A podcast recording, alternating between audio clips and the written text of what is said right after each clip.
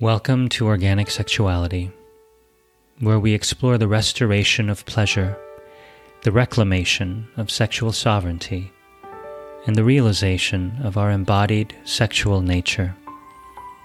An invitation to honor the pleasures of your body by embodying the pleasures of your nature. I'm your host, Rahi Chan. I'm a certified somatic sex educator, a sexological bodyworker, and creator of somatic sexual wholeness. In this first episode, we explore the arc line of touch with Dr. Aline LaPierre. How do the initial touch imprints of our first breath, breastfeeding, diaper changing, self pleasuring, and adolescent sexuality blossoming all influence our later adult sexual and intimacy patterns with ourselves and with others. At the end of the episode, Dr. LaPierre leads us through a somatic exercise for reintegrating disconnected parts of our embodiment. Enjoy. Today, I am really, really thrilled and honored to invite Dr. Aline LaPierre um, to the podcast. Um, uh, there are so many things I can share about Aline, but uh, on the kind of professional level, she is the director and founder of the uh, Neuroaffective Touch Institute, um, uh, where she teaches internationally um, a somatic modality that she developed called neuroaffective touch. Uh, she's also the co-author of Healing Developmental Trauma, and I feel like neuroaffective touch is like a culmination of so many decades of your um, experiences, uh, certainly as a practitioner, as a senior uh, teacher in the somatic arts, um, and Aline, I feel like it goes all the way back to um, I feel like you're a movement artist and a visual artist and uh, really a listener for how life force wants to emerge. And I feel like all of that is really expressed in neuroaffective touch. Um, so, um, a little background uh, about Aline is, um, yeah, she was a um, an artist in Europe, as and it's what brought her to Los Angeles.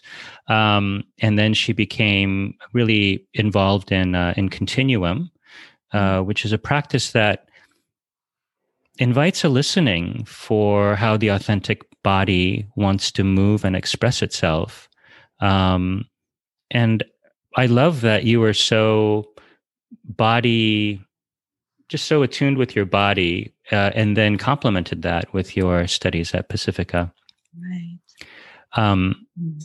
It's a thrill to have you here, Aline. There's so much we can cover, but um, having taken the neuroaffective touch training and um, you know i loved how clearly um, i came to understand the developmental journey of one's nervous system and sense of safety and embodiment and all of what that offers.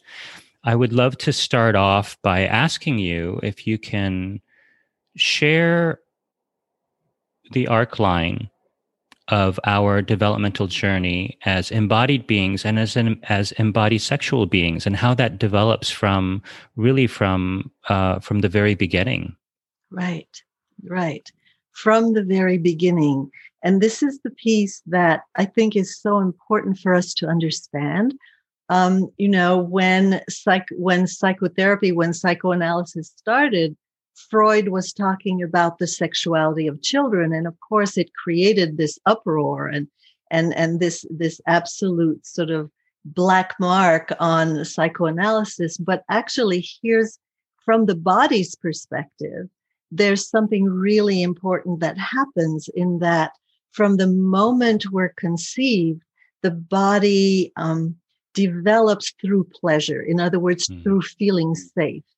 Mm. And there's a really deep link between feeling safe and the body being able to go into an expansive state that actually is very important when we come later on to our mature sexuality mm. because sexuality is about sensation in expansion in the body mm. yes so, it it reminds me of the um, the organic pulsation yes. um, of the protoplasm uh, from our training. That we are really uh, organically expanding uh, we're pulsing our organic pulsation and that happens from our from when we're in the womb and the pleasure you speak of it reminds me of um, images and uh, articles i've read about um, uh, you can see a fetus holding on to its genitalia often. And that pleasure in the womb i'm just imagining it must be so um, you know orgasmic not in a sexual sense but in a life force joy and safety sense. Right in a full breath sense. So here's the thing touch is really important. In sexuality you know we make connection very much through touch. Hmm. and touch develops is the first sense that develops in the wombs at week 6 of gestation so, from, and it's called, of course, the mother of the senses because it is the first sense to develop. So, it goes really deep to the root of our nervous system, mm. how we're touched. And of course, in the womb, we're floating in the amniotic fluid. And the skin, there's some little cilia all over the skin that stimulates the skin. Mm. And so then from the beginning, this sense of being connected through touch is mm-hmm. really important. Yes. Yeah. And I remember um, in our neuroaffective touch training how the image of the way the fetus is usually positioned in the womb with its entire backside against the belly of the mother. Um, right. Just feeling that connection through those touch senses. Right, right. And you know, like with a partner, how wonderful it is to spoon, mm. you know, which is basically recreating that full contact of the spine and the back to the belly of our partner and how soothing that is to the nervous system and how it does uh, communicate a sense of being loved, accepted, a mm-hmm. sense of being safe, of being enveloped that really allows the whole body to relax and open to the connection with the other. Yes, yes. And you know, I'm imagining in the womb when our senses are so alive and pure, even the reverberation of the mother's heartbeat and the breathing and the sound of her voice, um, the way it's vibrating against our touch touch senses is a form of touch in it in and of itself. It definitely is. Absolutely. And also this sense of floating. You know, we're in a we're we're in a, a liquid medium, the mm. the amniotic fluid, so we are floating as well as being touched. And that feeling of floating, of becoming really light and outside of gravity, is also very core to that sense of um, of well-being and that sense of deep, deep connection. Yes, yes. Um, I don't want to go on too many tangents here, but it reminds me of a of a Watsu sessions that yeah. I've received up at Harbin, where they um, warm the temperature of the pool to your body temperature, and you are floating. And it does. I mean, it's astounding what memories and what kind of lucid uh, uh, uh, dream space that can elicit. Um, so coming back to the arc. Um, so from the womb, then yes. there's the the, the birth mm-hmm. of the fetus of the infant right and so at birth there's a compression at and we're talking about a healthy birth here we're yes. not talking about all of the things that can go awry but, and and that could be a different conversation but it's sure. nice first to set an, the arc of what happens when everything develops as it should mm-hmm. So then through the birth, as we, as the baby goes through the birth canal, there's a compression that happens and that compression sends a signal into the body to awaken in a different way. It prepares us to be in the outside world. So then our, all of our touch sensors through that compression awaken in a particular way. And I have seen it like in, you know, it, it, in, um, in, in cesarean births that there's a certain awakening of the skin that needs to happen mm. that that might not happen through a cesarean birth so so then our skin is then ready and as the baby then um, comes into the world and is put on the mother's belly, then the relationship of the body is different because it's no longer being floating in an amniotic fluid. It's now coming skin to skin. Mm-hmm. And the skin has been awakened. And so the communication skin to skin begins. Wow. Yes. Um, so the awakening, that that birthing through the vaginal canal that mm-hmm. compression of the skin it is like waking up or engaging those um, touch receptors in such a dynamic way that it wasn't used to but it actually prepares it right. for the um, kind of bonding and connection it it it can then experience as mm-hmm. a being out of the womb right. and so once the infant is placed on the chest then mm-hmm. it, it, i mean i've read incredible i mean i've seen incredible it's just so intuitive how the baby knows where to go mm-hmm. in finding the mother's nipple right right and and here's the the piece about giving time you know because as the baby lands on the mother's belly um, the cord will just slowly, you know, the, the baby has to learn to breathe in the real world and not get its oxygen from the umbilical cord. So then that takes time. The body needs time to acclimate.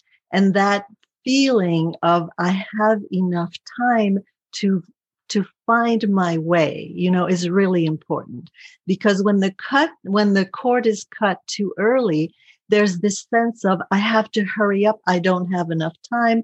And when the, the, the transfer of the breath hasn't fully completed out of the cord into the lungs, there remains in the body an activation in the nervous system of never even, never being able to fully drop in because there's not going to be enough time.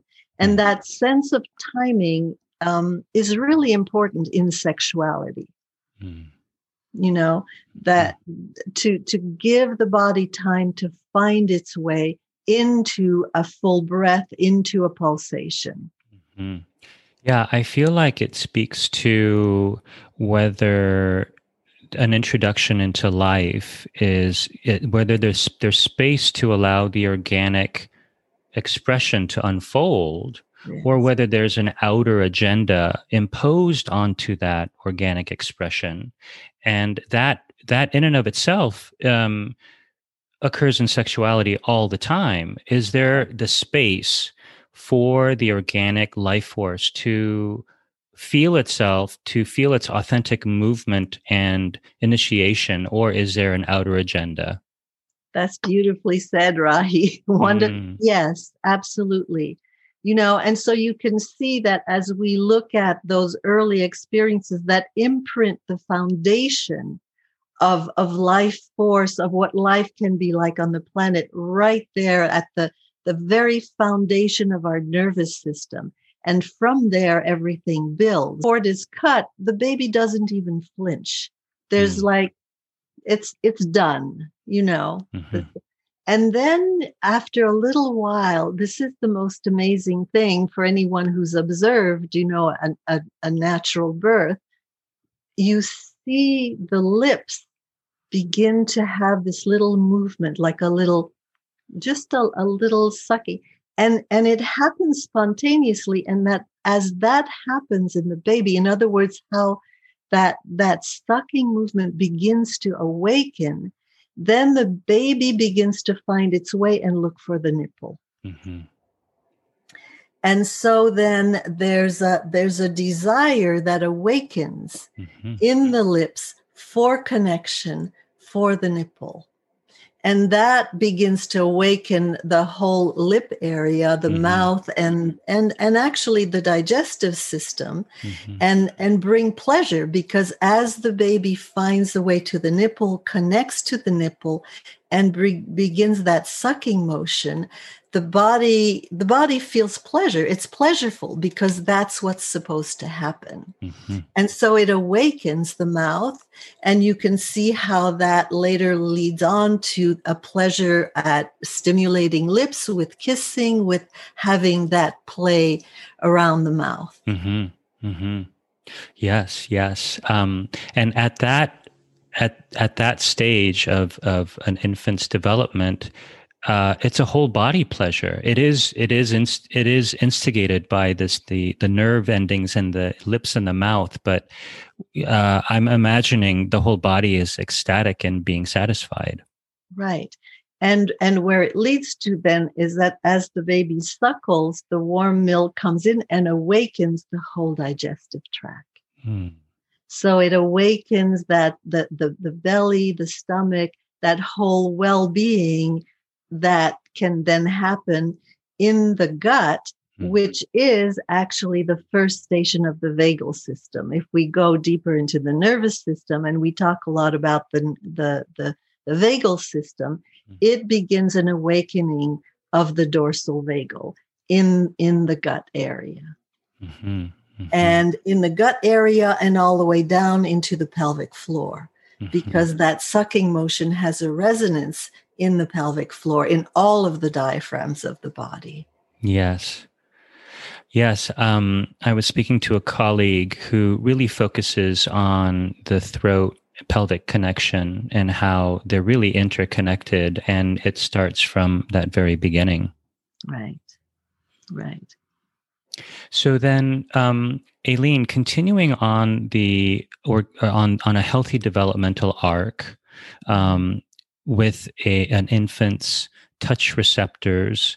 Um, you know, in the chapter that you shared with me, Touch and Sexual Healing, I really loved some of the somatic exercises where, in order to restore touch receptors that may have uh, not developed organically, you are inviting that unconditional presence and attention, mm-hmm. the intention and the focused attention um, these are these are what nourishes. It's like watering the plant of the touch receptors in an infant. Yes.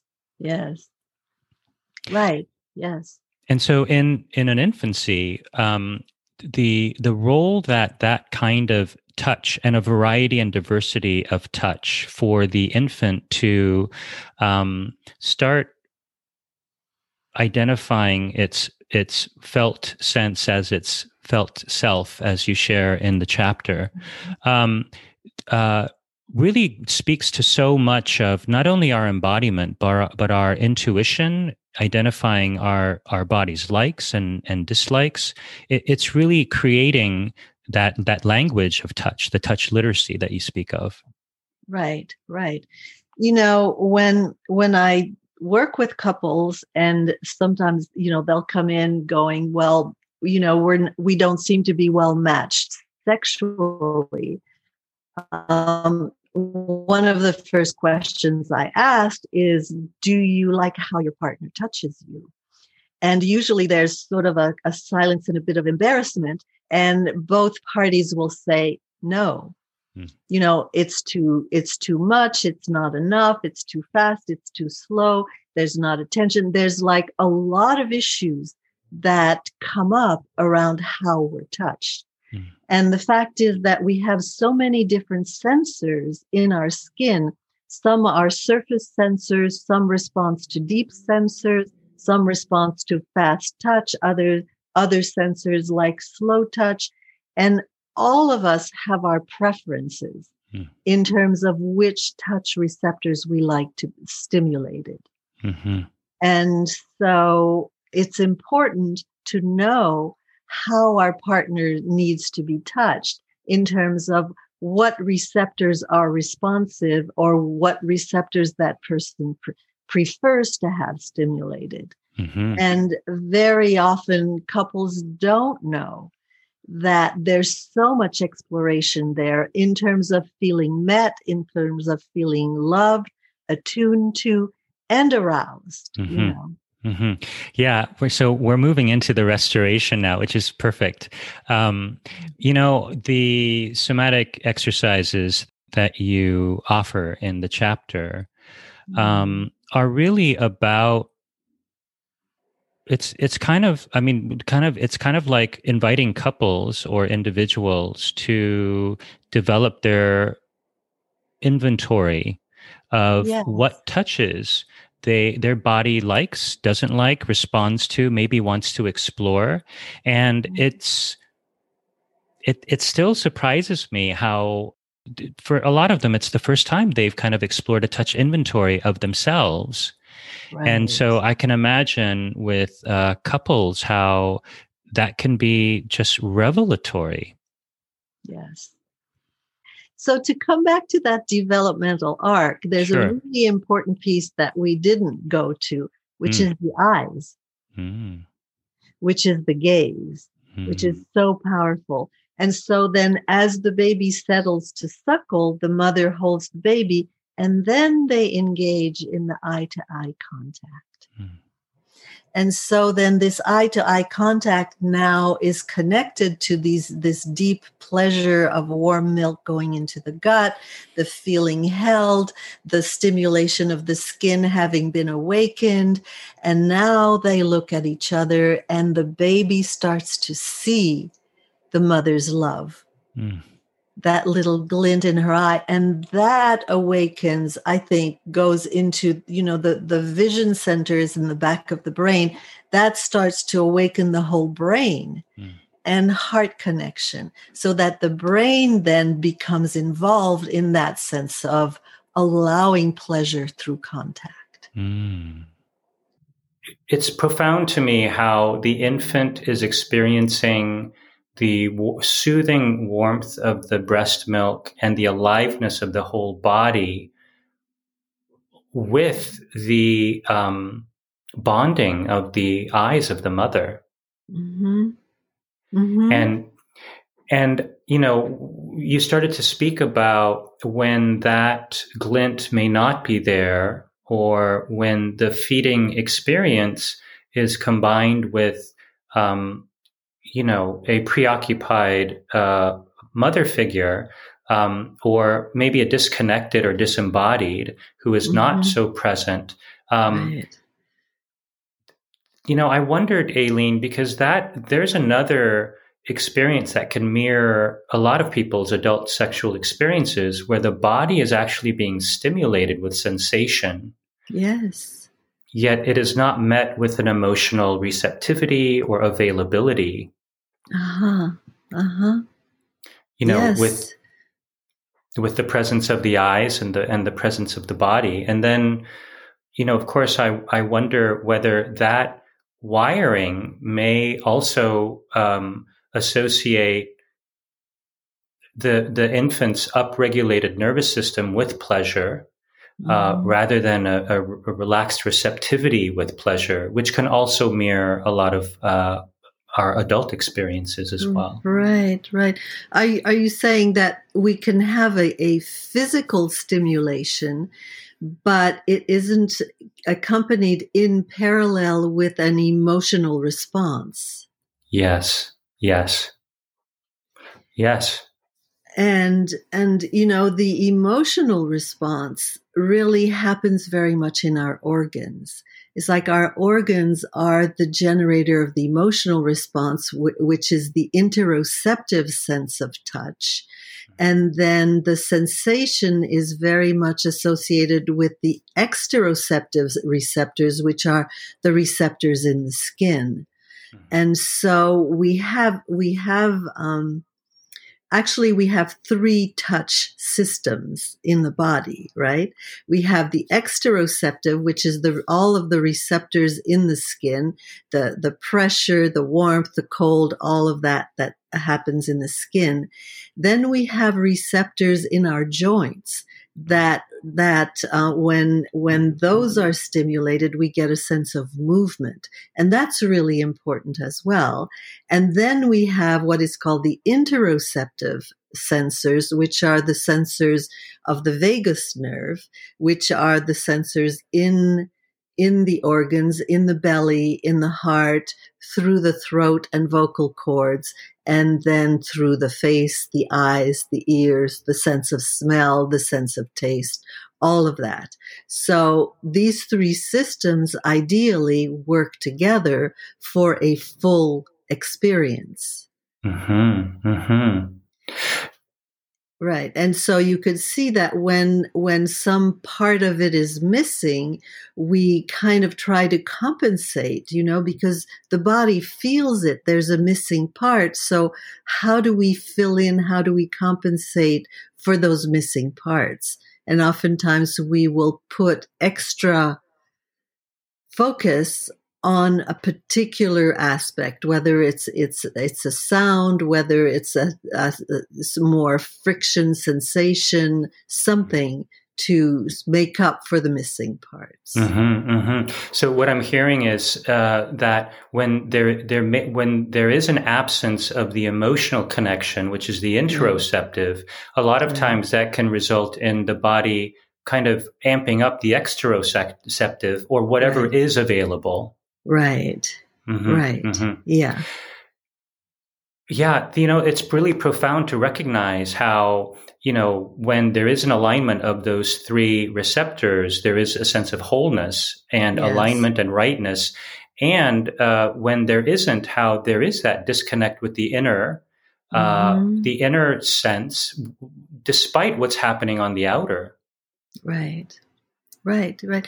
And you will have um, some some people, some individuals who need to come in to um, connection through the emotional because the sensory is a little bit dulled or was never um, and so then if they're with a partner who has an opposite where they need the sensory stimulation before they can activate the emotional, you have different mismatches or different needs. And those needs need to be recognized for people to really come together. Yes, yes, and yes. Um, so that it's not necessarily a uh, mismatch of souls, but a mismatch of receptors. Well, you yes.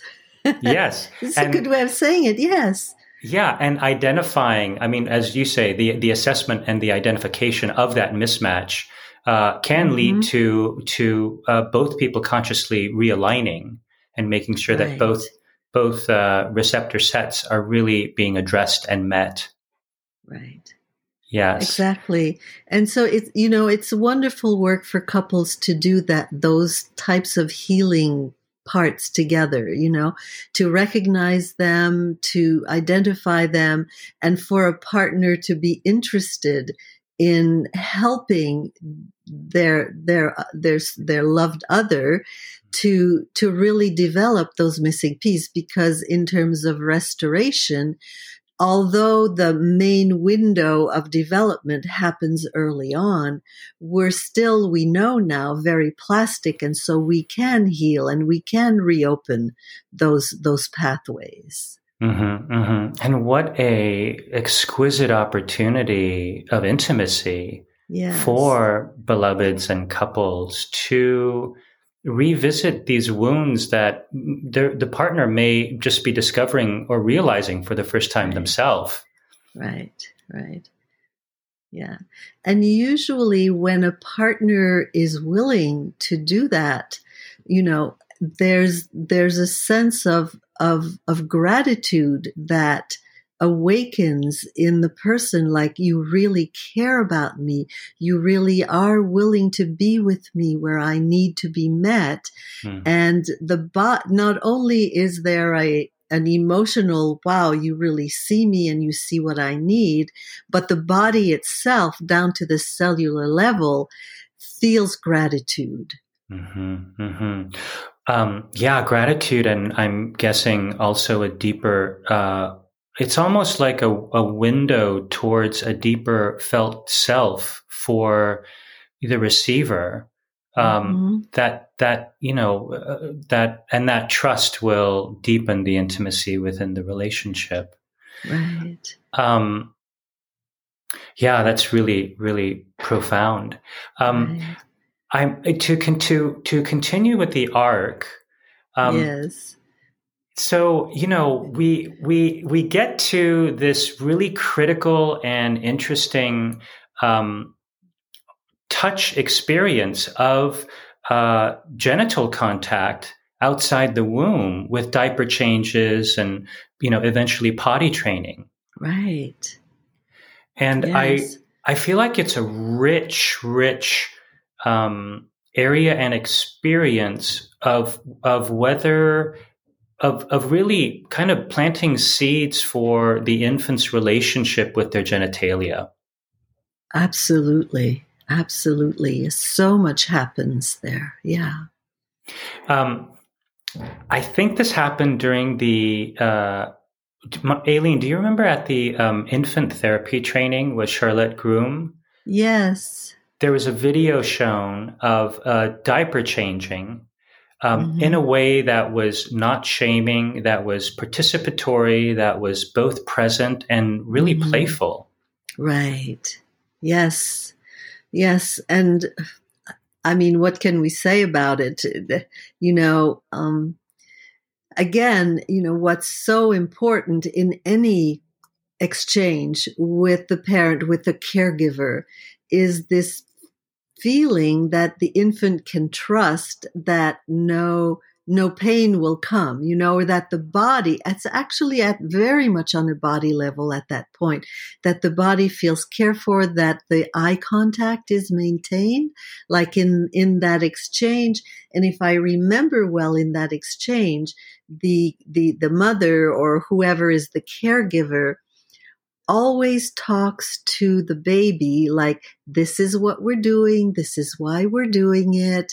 Um, and mm-hmm. what was striking about the whole relationship of the adult to the child is that even if the child didn't understand the actual meaning of words, still on some level, the child absolutely knew what was being told. So then in terms of this diaper changing, we very rarely talk about it. You know, was it rough? Was the mother disgusted? Mm-hmm. Was, um, was the way that she cleaned the baby because of that disgust of the smell of the poop and all that. Mm-hmm. It's like, and did the baby get that in that that message that yes. you know my genitals are not clean they're dirty i'm displeasing my mother and then you begin to have all of these subtle patternings that are about distancing from genitals feeling badly or shamed about you know pooping or, yeah, or wetting yeah. diapers or and and then this sort of retraction and this very subtle constriction that starts to happen in the pelvic floor and in the genitals and the genital area. Yes. And and a splitting off like like I'm going to pretend like it doesn't exist because it really displeases my mother or my caregiver. Absolutely, absolutely.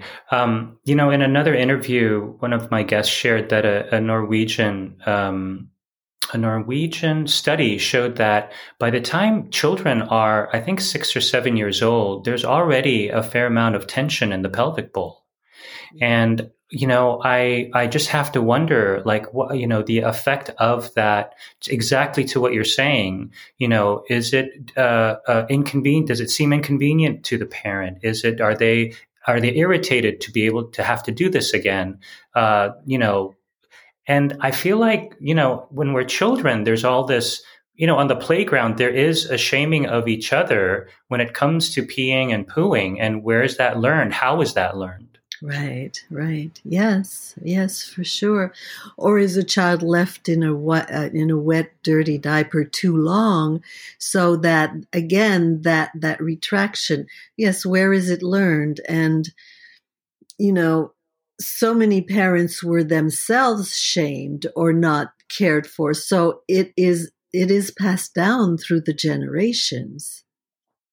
Absolutely. And this brings up like another fascinating topic uh, for me. I mean, I the degree to which our adult um, unrecognized or unaddressed sexual issues get uh, passed down uh, with the interaction of the child or the infant's genitalia through through whether it's through potty training or or, or changing diapers, um, right. whether there's an aversion, whether there's a discomfort, um, a kind of contraction within the parent that the child probably feels right. when when those diapers or when there's potty training or when there's contact with Right. that part of the body. Right. right. The pulling away. You know, when you said the word discomfort, you did this naturally, this pulling away. And we're talking about this pulling away, this dissociation from the area so that it becomes, like you say, shameful or numb or or somehow there's there's a message that says that allowing consciousness to be fully present in the genitalia is um, is going to be a source of pain. Hmm hmm and and a source of rejection. Yes, I think that's like really powerful. Yeah, that that we you know when we ex- experience some form of rejection early on for the bodily functions of the pelvic bowl genitalia excretion, that it's very hard to find one's way back, and particularly that there's no real attention given to healing that you know as Mhm. practitioners well of course you you really are in a field where you can start bringing healing to coming back into the pelvic bowl the genitalia all of that but there have been there haven't been you know ways of doing that. The only like in my own training which was years ago like in uh, in deep tissue you know you you would you would go into the area but it was always in terms of of of, of musculature of of allowing the connective tissue to to release. It was never this subtle relational emotional connection that was encouraged to come back and I think that's what you're doing is this like, how do we bring back this loving, caring, relational approach into the lower body, into the genitalia, into the pelvic floor? hmm Well, honestly, Aline, I feel like, you know, neuroaffective touch does this brilliantly in creating that dialogue between mind and body and inviting a listening for the body to tell its story. Oftentimes, you know, stories that have been buried in this in the cellular tissues for decades. You know, I sometimes refer to the work I do as neuroaffective touch for the genitalia Beautiful. Yes. because it, it's the Yes. same principle. It is the Yeah. same principle.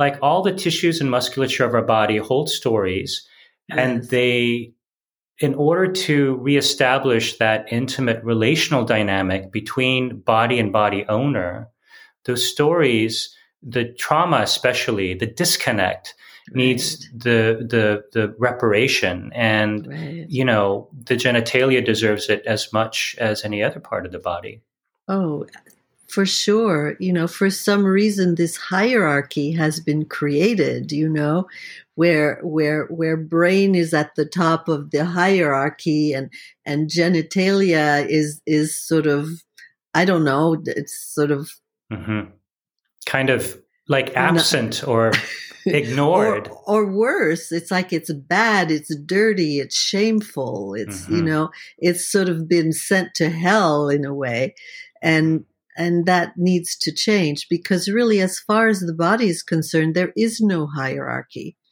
any any place where the body breaks down affects the whole body. No matter what what cell what organ what system there is no hierarchy in the health of the body. Yes, yes. Um, yeah, I, you know, I, so trigger warning because um, when it comes to that kind of disconnect, um, I really wonder the effect of circumcision on on Oh. young boys. Oh, because here i mean sometimes straight out of the womb straight out of this incredible communion um, right. a- an area of the body that's innervated in a particular way so that there's so much sensation right. and it's introduced with um, you know to this incredible uh, pain and mutilation oh, it is a mutilation. It's barbaric Mhm, for sure. It is barbaric without anesthetics. You know. mhm, mhm. and Yes. i think there's been enough studies now to show that there is no medical advantage um, to being circumcised. I think that's finally come out now. Um, yes. But there's so, you know, I really wonder what that does to an infant's relationship with that, you know, intimate part of their body. Um, and, you know, kind of on another level, um, whether there is a sense of distrust or feelings of betrayal to the caretakers to allow this kind of um, experience to take place, or if the infant is too young to really register that. You're never too young to register. And, you know, that's the important thing to remember is that even if the cortex is not yet online, the body is. Every cell is. And it is, it, it, it's a, it's an, it's, it's a horrendous betrayal. And it's not just, you know we we're not talking very much about energy right now we've been talking about the physical but but it's a breach in the energetic field mm-hmm. and so I don't even, sometimes I don't even know how to talk about the energetic field without sounding, you know, yeah, way yeah. out there. Right. But, but ultimately there, there's a pulse and there's an electromagnetic field in the body that can be measured. Mm-hmm. And when there's a breach in that field, something that there's a vulnerability that, that remains. It's almost like the field is a protective field and when you betray or when there's there's a breach it remains open and so we have particular vulnerabilities as a result of these betrayals it's mm-hmm. also my sense you know i talk a lot about the shock to the heart Mm-hmm. That anytime there's a relational betrayal, which this is because that baby was not did not give permission for this to happen. You know anytime e- even on a on on a cellular level even without saying yes you know that that lack of permission comes in as a shock to the heart. Like what like on the heart level because the heart tracks the the caring loving respectful relation relational aspect of, of so when there's a betrayal it's a shock to the heart and so not only is there a physical numbing you know but there's also already a signal to the heart to not trust mm-hmm. you know to not yeah. trust and this is where um i forget her name uh, um charlotte Charlotte, this is where mm-hmm. Charlotte was so brilliant, is that she would talk to the betrayal so that the child, uh, you know, could, could say, this is why this happened. And, and, um, so that the child could, could sort of come back out of that shock of the betrayal. Yes, yes. Because every betrayal, no matter on what level, physical, is, is, um, is causes a numbing and a shutdown. Mm-hmm. Mm-hmm. Yes, I agree that that I mean that is brilliant. Charlotte's work, uh, infant therapy, um, the acknowledgement and the ownership. You know, mm-hmm. it's like the adults are taking ownership and mm-hmm. that somehow creates a relief in the psyche of the child. It does. Like, for example, for this piece of circumcision, I don't know, I would imagine, like we could say, you know, this happened to you, you know, your, your penis was really, was cut and it was painful. Your parents didn't do it because they didn't love you. They did it because they didn't know any better. And the doctor said that. But, you know, they're very sorry that it hurt you. And so there's an acknowledgement and there's a putting it in a context hmm. so that the child can let go of that feeling of, mm, of betrayal. Yes. Yes. No. Yes.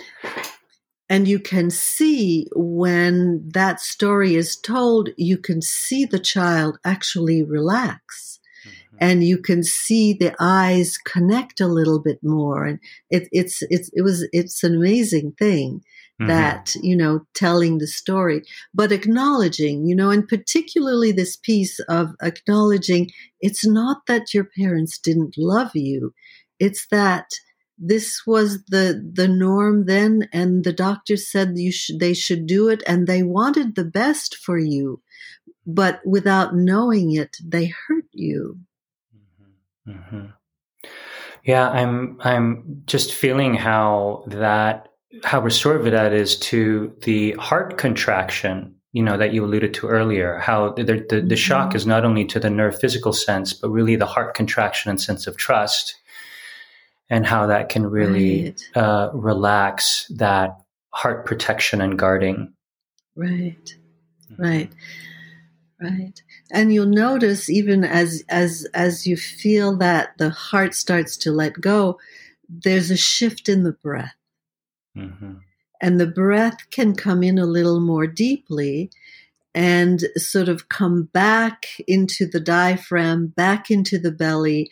And as the diaphragm relaxes as a result, the pelvic floor will follow because the respiratory diaphragm and the pelvic floor, all, you know, there are a number of diaphragms, sort of start to move together again, which then will shift how, how we can reconnect with genitalia. Mm-hmm. You know, Aline, I've imagined like how uh, intimate and and restorative this could be for for couples, uh, for the for the partner to hold space for the adult man. Um, mm-hmm. Um, I've been to tantra workshops where the men will separate and the women will separate, and we will re we will go through. You know, they will simulate a circumcision kind of mm-hmm. ritual but the mm-hmm. response mm-hmm. to it will be different to reimprint a new story. But mm-hmm. to do that, where your beloved or your wife or your girlfriend is there to um, really be supportive to the post circumcision experience with an intentional touch, with you know their presence, I think can be uh, right. could be remarkably healing. That's true. And that's where couples can do healing that no practitioner ever can do because of the love, because of the connection, because of the involvement of the heart. So to do that, that healing with an intentional touch, a very gentle holding touch helps reestablish the, um, the reestablish that that fullness of the energetic field and then yes. moves back through all the way into the tissues mm-hmm, mm-hmm. yes yes um, so i want to continue on the arc line sure. once again because sure. i feel like i feel like in infancy we we get to a place where you know uh, children discover how good uh, self pleasuring is yes and um, you know, just so innocently and so beautifully. And the, I mean, in my intakes, I always, it's so many stories of people being caught and the response of being caught by a parent. It can range from like, you know, uh, uh, I've heard of a parent like excusing themselves, you know, just to give the child some privacy and mm-hmm. you know in a way really honoring you know that relationship right. with the body you know obviously all the way over to not only shaming but punishment um, you know uh, and fear of damnation and going to hell and all of that and the incredible uh, imprint that that has um, stemming from just an innocent exploration of one's of one's body and what feels good right right yeah. And particularly, I think there's a period, you know, between three, four years old, five years old, where sexuality awakens hmm. and and then it goes dormant again until puberty so i think you're probably i don't know if you're talking about that period where where it just awakens in the body and the child is receiving these amazing sensations right? Mm-hmm. And and the body is learning to open and to to move in a pulsation to allow the sensations to move through the whole body. Mm-hmm. and so again when a parent either discovers or shames the child it it sends a shock this time through the whole system Mm-hmm. Mm-hmm. And we know that that what shock does is that it arrests that natural pulsation mm-hmm. in a freeze response. You know, in this case, it's not about fight or flight, but it creates a freeze right there in that pleasure pulsation. Mm-hmm. Mm-hmm. And then it becomes later on that since it doesn't get addressed, that freeze in the pleasure pulsation um, leaves the person who is wanting to be sexual having to somehow always find a way through the freeze back to sensation. And it, then it's not that natural organic pulsation, but it's a way of how do I get back into myself? Mm-hmm. Right. You know? Right. Yeah, yeah. So that freeze response creates blocks, um, mm-hmm. you know, mm-hmm. both physiologically and emotionally, psychologically. Um, right. Yeah. So when we do get to, you know, the the prepubescent or and and puberty stage, I feel like it's another really ripe um, uh, stage in our development because here we're you know our bodies are changing um, mm-hmm. our attractions to the you know our classmates are changing mm-hmm. and um, i think something that's not talked about so much is how our parents behavior towards our sexuality changing can be either celebrated given space for or be met with such discomfort um, and a lot of times like you know, I've had clients who whose bodies develop, you know, early at 11 or 12 and their fathers don't know how to respond to their little girl or interact with them based on their based on their own discomfort or or right. unmet sexual needs. Right. Yes. And and you know, on this arc now we're we're really following the arc of what happens inside a person's body. We haven't talked about what happens when there's abuse or sexual abuse and all of that. That's a whole other huge subject, but still has an impact. But it's true that um, you know even even for for for for girls it's like when when the when the menstrual periods start you know it's like that shift in the body. And again you know it's like how the how a girl is introduced or ready or not ready for that. It's like so much then gets programmed there as well you know. Mm-hmm. but but you were talking about how a father may retract from intimacy, from being just open and spontaneous mm-hmm. with his daughter at, when when she becomes sexual. And of course you know that is often taken by the young girl as a rejection of her femininity and of her sexuality. Yes yes. And that can be um yeah so internalized and confusing uh, when there isn't a open conversation or way to address, you know, what's actually happening in the dynamic. Right. Or a father may go the other way and and really, you know, make inappropriate comments or or even inappropriate touch and you know, so again, it's like do I for the young girl is like do I show myself as I am? Do I hold mm-hmm. back? Do I do I retreat? Out of my feminine? Do I feel shame for my breasts? Do I start to sort of curl my body into to hide my my my body's sort of flowering in a yes. way? Yeah, I'm really struck. Uh, I have a niece who's a teenager now, and and I'm struck by what you shared of that. You know, when a society it does is is place places values on the external looks and appearance on women in a way that that women are are feel a pressure to lead with that. And objectified. And objectified yeah. Mm-hmm. the confusion um, you know especially in in in our teen years as to where is my value? What is my value? What am i being valued for? Right. um yes um, mm.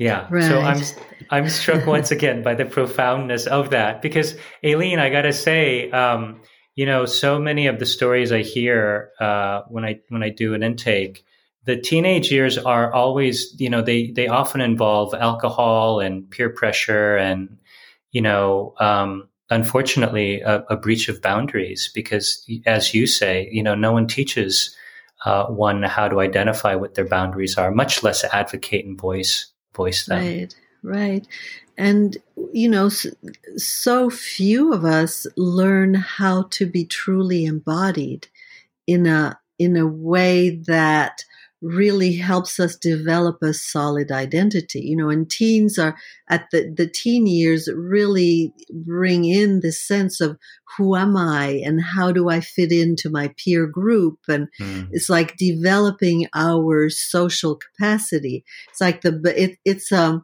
it's a second birth of sort.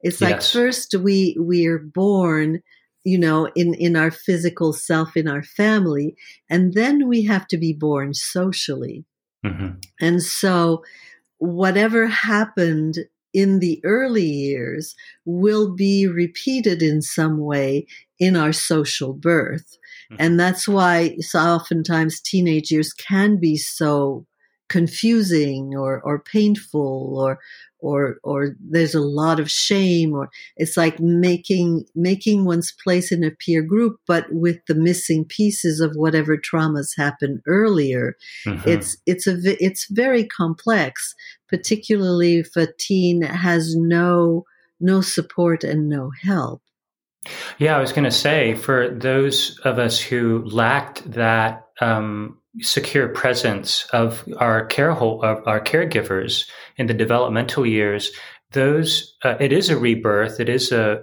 a, a rebirthing but it can t- easily turn into the primary um, kind of you know sources of attachment for our identity. And um, you know at that age um, it's we become very susceptible to uh, the peer pressure because that becomes our primary family. Exactly Exactly. Yeah. Right, right. And you know, a lot, and this is where uh, somatic work and body psychotherapy can be really helpful to a teen to help them find, you know, reconnect or connect with their bodies in a way that they maybe were not able to as as children but really it's not a field that's very developed yet mm-hmm. Mm-hmm. you know and so we we taught we have the teens talk about we do very mental very word but the teaching of how how are you embodied? And how have your developmental years brought you to who you are today so that you can develop a healthy identity and choose your partners wisely Yes, yes. So here we're talking about the real need for um, the restoration and reclamation of one's body's felt self, mm-hmm. um, felt sense, and felt self. And um, you know, again, I want to refer to uh, you know the somatic exercises in in the chapter that you sent me. Mm-hmm. Um, I felt like I mean there was such a beautiful sequencing of and you know i find that you know so many of my clients have never done this essentially take an inventory of their felt sense of their body it's like a body mapping of understanding mm-hmm. what right. parts of your body um, feel good w- with what kind of stimulation and how to give voice to that mm-hmm. um, right yeah in our teenage years if that was part if if our sex education involved right. waking up those touch receptors. Right. As a way of connecting with intimacy. Right. Um, as a prelude to sexuality. Right. It would go a long way. As a preparation, right. Because that is, it's like, all, all of these years of development are really preparing our bodies to come to this place where sexuality opens and where we're available for this beautiful connection that is intimacy and sexuality. Mm-hmm, mm-hmm. Right. Yeah. Um, yeah. So I, I imagine that's a lot of the work that you do, Rahi, is is helping people through these stages and, and helping them reconnect in a way where they can become available to themselves and to their partner. Yes, yes, and that is why the um, approaching the uh, repairing of the rupture sequentially, I find to be very, very valuable. Mm-hmm. Um, going all the way back to, you know, some of my first questions are, you know, what were the circumstances under which you were conceived? Because right. we know that's where it starts. Right. Um, you know, if not before that but to address those ruptures sequentially within the nervous system. And this is where, you know, this is why I call it, you know, neuro- neuroaffective touch of the pelvis or the, or the genitalia, because right. it really does. It's the, the repairing the journey of the, um, of, of how the nervous system develops organically, you know, repairing those ruptures is very akin to um, or is very instructive, I should say, of how to repair the ruptures of one's sexual embodiment and relationship with their own sexuality because they build on each other. Right. Yeah, and then we get into, um, you know, I mean, after the the adolescent stage, when we start dating and getting into sexual relationships, um, I I feel like you know once again if a lot of those ruptures are not addressed you know we bring those patterns into our sexual dynamic. And oftentimes um, it's what's assumed as the norm. Um, and you know of course we magnetize you know kind of the energy container that can handle where we're at um, mm-hmm. and and then patterns develop within relationships and um, mm-hmm you know, uh, as you mentioned, uh, when there's a mismatch between the um, the receptor sets of of our of our body, mm-hmm. um, or you know, a misalignment of our the needs and our kind of love languages that mm-hmm. developed, um, it can it can become a relationship of of avoidance of that, you know, sexual intimacy. Yeah. Right. Right. Well, then we we we come into you know this whole field of attachment styles, and um, you know some people want like a, a, very symbiotic connection, you know, energetically, and others are very avoidant. They still want so so these attachment styles, which are connected to that early development, start to play out in what we look for in our sexual exchanges. Mm-hmm. Mm-hmm. Yeah, and just to kind of like finish up the arc, Aline, um, something I want to yes. underscore is, um, you know, I I see a lot of people go through hormonal changes, uh, uh, you know, premenopause, menopause, and postmenopausal, and uh, you know, as well as men with their testosterone, and um, you know, the body is still touch is so important at any age, and always Always, always. I mean, that is our language. I mean, mm-hmm. as you know, we kind of illustrated from our gestation period on. Right.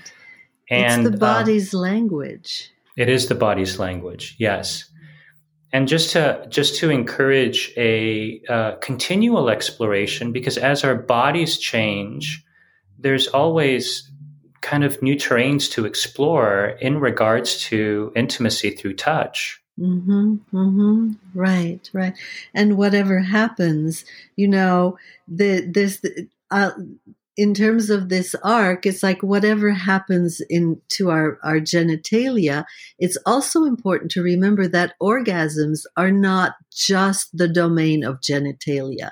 It's like uh, we each each organ, each part of the body is capable of its own orgasmic experience. And yes. you know, and that that's sort of I don't know if that completes the arc, but it's important to remember, particularly as we get older, to cultivate that capacity for the body to open up because really an orgasm is an, is an opening and, and a, a, a sharing and a release of deep energy that um, as we continue to develop, it's like part of what happens in older age is that if that is happening, then the body you know the the focus is less on genitalia as a whole as rather than a whole body experience not that genitalia are not having their part of the orgasm, but there's a cultivation of this orgasmic pulsation through all of the organs in the whole body. Mm-hmm, mm-hmm. Yeah, I feel like this gets back to the interoceptive and the exteroceptive receptors. Yeah. Um, and, you know, it's almost like um, yeah, as infants, you know, I think we are, I think we're extremely whole body orgasmic, not sexually, but in the yes. joy and energy that we feel. Yes. And that this can be the case at any age when, right. again, that um, focused attention and intention and that unconditional presence is brought to the exquisite touch that all, are all the parts of the body. So to come back, it's like when all the parts are touched, they either and you know continue that whole body orgasm kind of feeling or we have to cultivate that so that our bodies remain alive mm-hmm. and i i see it very much you know as we get older and you can see it in older people it's almost like their color changes the body becomes kind of grayish, mm-hmm. which is really a signal that that pulsation, that orgasmic capacity, that life force is pulling out has not been encouraged to really move through the whole body. Mm-hmm, mm-hmm. And we call we call that aging, but I don't think it needs to be that way. Mm-hmm, mm-hmm. Yes, yes, absolutely. Um, so, really, an encouragement to speak our to keep our primary language of touch front and center right uh, you know in our self touch as well as our partner and community touch mm-hmm, um, mm-hmm. yeah really beautiful yeah. Aline, um, before we wrap up, I, I, I, there are five or six somatic exercises in that chapter. Um, is mm-hmm. that chapter available to the public? Yes, of course. I'd love to make it available. Um, because they're so simple, but they're so profound. And I, f- I mm-hmm. find that in the restoration and reclamation of sexual wellness, arousal, our our natural um, uh, stimulation responses, it yeah. it calls for those kinds of kind of guided practices to restore and awaken. Um, mm-hmm yeah those responses. Um, but for our uh, listeners who are listening and not uh, you know going to the website is there a somatic contemplation or a somatic practice that you feel could really or nourish their sexual embodiment? As you sit and breathe you notice a place where you are breathing. Like if i breathe i can feel okay, my belly rises and falls. So I would put one hand on the place where I do feel my breath. And then as I take a few more breaths and notice that, then I would ask myself, is there a place in my body where I don't feel I'm breathing? And and I could feel it like let's say here in my shoulder. So then I keep one hand on the area where I am breathing and one area where I'm not feeling that I'm breathing. Hmm. And then I, I connect both and just breathe. And what happens is that the part that isn't breathing learns from the part that is. Hmm. Mm-hmm. And you could do it, you know, from on my heart, I can feel I'm breathing here, and I could put an, a, a hand over my genitals. And so that there's because in terms of restoration, the body pulsates and opens with our breath. Mm-hmm. So we want to bring our breath to every part of the body. So connecting with a part where we feel breath and a part where we don't feel the breath and holding both together, mm-hmm. then the part that didn't feel the breath is going to learn. Mm-hmm. And then there's a sense of, oh, it opens up. And you can keep doing that through your whole mm. body. Yes. That's wonderful. Um, right. Aline, uh, thank you. Thank you for who you are, your body of work, and for sharing your light uh, on the planet. And um, uh, if people want to find you, uh, they can go to the neuroaffectivetouch.com. Right. And currently, um, neuroaffective touch is being offered uh, virtually uh, all over the world. Is that is that correct? Right. Right. Yes and we we are starting a training and it's mostly for professionals whether you're a body worker anyone interested in really bringing more awareness to the body and it's through touch. It's amazing how well the touch can be taught online. Mm. and so what what i'm doing is we're doing most of the theory and self practice and that online and as soon as it's safe then we will do in person touch master classes but um, there's a training starting in January. Mm. And um, for the US, there's also one starting for Australia, and there will be an Oslo training for Europe as mm. well. All are on the website starting um, beginning 2021. Wonderful. Wonderful. Yeah. Well, great. Thanks for being with us today, Aline. It's great well, to see you. Thank you. It's always such a pleasure to have conversations with you, Rahi. Notice how this exploration with Aline is landing in your body, and whether your body may be inviting a deeper exploration of any stories it may be ready and wanting to share with you. In the next episode with Mike Lousada, we explore the safety necessary and the process for repairing childhood ruptures somatically, and how they're usually at the root of our adult sexual patterns, behaviors, and experiences. If you enjoyed this episode, please do subscribe, share with your tribe, or leave a review. You can also download the free Organic Sexuality ebook at organicsexualitypodcast.com. Until next time, take care.